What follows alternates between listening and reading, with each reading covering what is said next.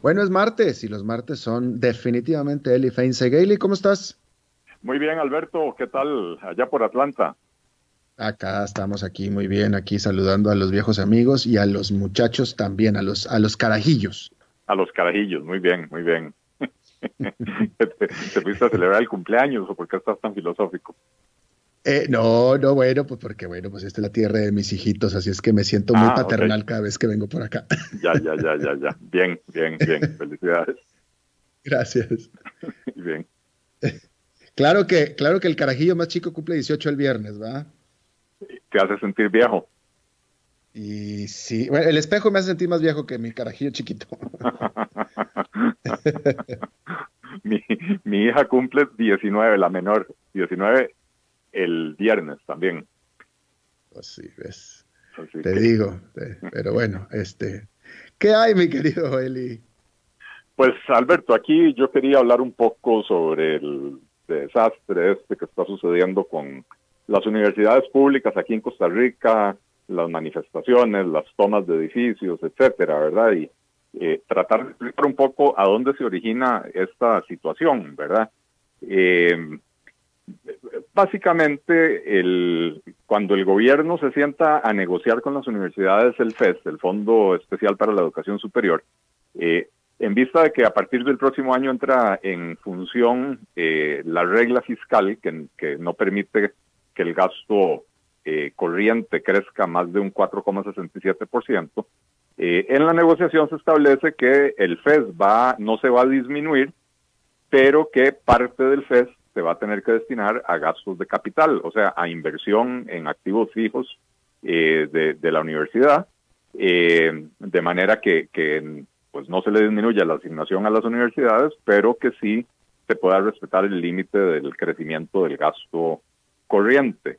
Eh, firmaron el acuerdo las universidades con el Ministerio de Hacienda, pasan las semanas y luego el rector de la Universidad de Costa Rica decide que él no se acuerda de haber eh, firmado ese acuerdo o, por lo menos de haber acordado ese aspecto específicamente, ¿verdad?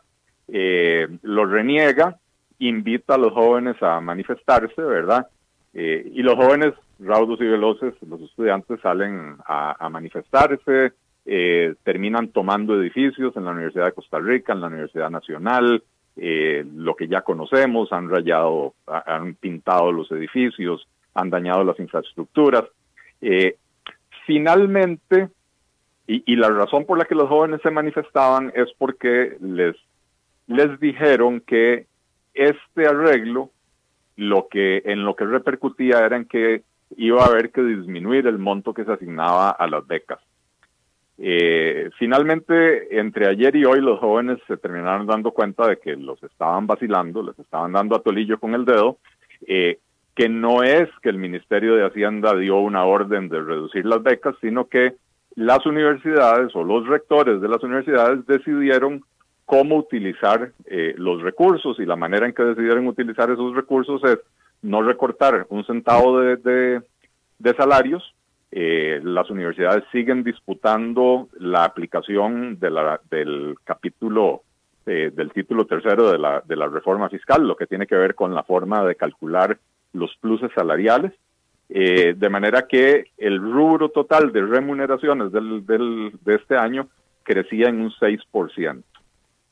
Pero bueno, si las remuneraciones crecen en un 6% eh, y el gasto corriente no puede crecer en más de un 4,67%, quiere decir que hay que recortar otros aspectos del gasto corriente. O sea, fue una decisión de los rectores de a mí mi salario nadie me lo toca, por lo tanto me paseo en los estudiantes, les recorto las becas a ellos.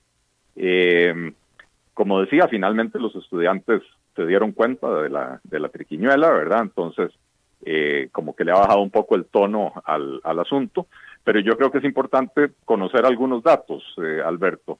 Eh, en el 2015, el monto total, solo por el concepto de antigüedad, que es la, la, anualidad esta, que, sea, el, el, plus este que se paga por, por, año laborado, solo por el concepto de anualidad, las universidades destinaron en el 2015 82.093 millones de colones.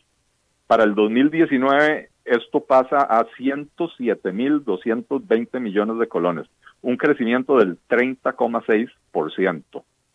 Eh, me di eh, a la tarea de eh, buscar cuánto es la inflación acumulada de enero del 2015 a septiembre del 2019, que es el último dato que tenemos disponible, eh, y de acuerdo con el índice de precios al consumidor, la inflación acumulada es del 1,46%.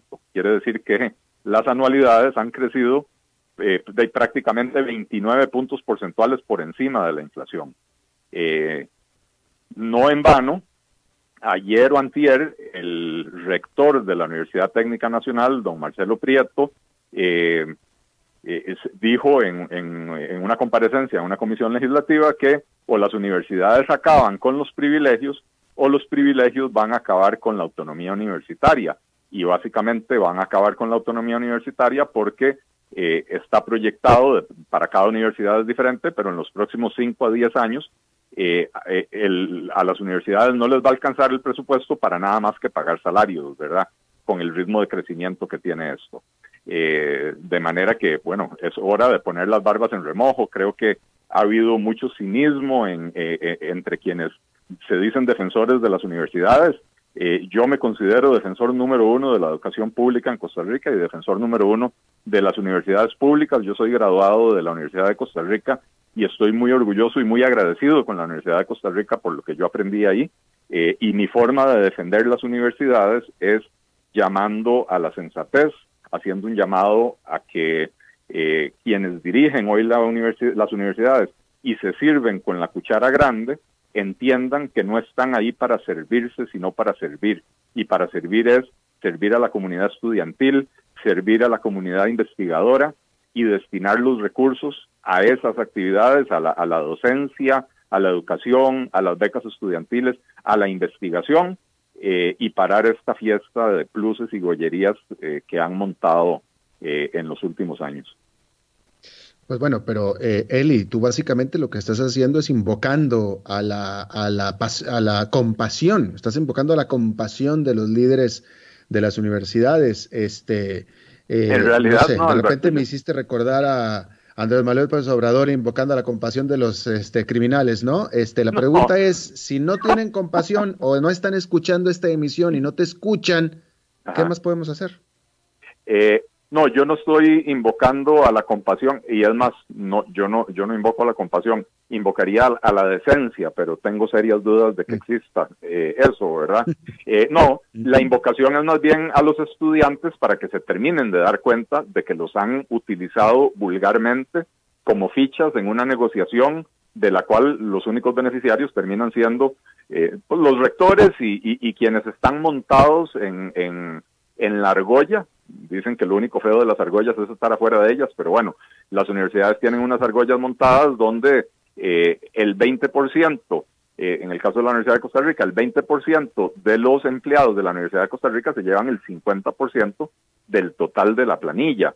Eh, la Universidad de Costa Rica tiene un sistema de precarización laboral donde la enorme mayoría de los profesores están en una situación de interinato donde año a año no tienen seguridad laboral, no saben si van a continuar el próximo año, las mujeres reportan que las amenazan que si se embarazan pierden el trabajo, etcétera, eh, y ganan, por supuesto, muy por debajo de lo que ganan los catedráticos de la universidad. Entonces, que los estudiantes y que los empleados de la universidad, los que no reciben de la cuchara grande, los empleados de la universidad, los profesores interinos, se den cuenta de esta situación y empiecen a exigir desde adentro de las universidades los cambios que se necesitan para, uno, hacer de las universidades eh, un, un, esfuerzo sostenible y dos, para que las universidades empiecen a mejorar en su calidad, eh, eh, en, en, la calidad de sus programas, en la pertinencia de lo que enseñan, que empiecen a, a, enfocarse en aquellas áreas donde el mercado muestra una mayor demanda y no lo que hacen hoy en día, que siguen eh, preparando profesionales en áreas que, pues, que, ya no tienen demanda, ¿verdad? Que el, mismo sistema o, eh, el, sistema de becas, el Fondo Nacional de Becas había tomado la decisión hace unos meses de dejar de financiar algunas de las carreras con menor demanda eh, pero las universidades siguen produciendo eh, profesionales en esas áreas a pesar de que se sabe que, pues que ya no hay demanda para eso, ¿verdad? Entonces, muchísimas cosas que cambiaron las universidades y no, no es un llamado a la compasión, es un llamado a la sensatez y a la inteligencia por parte de quienes desde adentro de la universidad van a tener que impulsar el cambio. Bueno, y ahí lo acabas tú, invocando a, la, a, la, a, los, a los, pues también a los estudiantes, y, me parece muy correcto. Eh, mi querido Eli Feinsek, te agradezco muchísimo y gracias por tu comentario como cada martes y nos vemos el próximo martes. Un placer, Alberto, que estés muy bien. Buen viaje. Igualmente, Eli, igualmente. Bueno.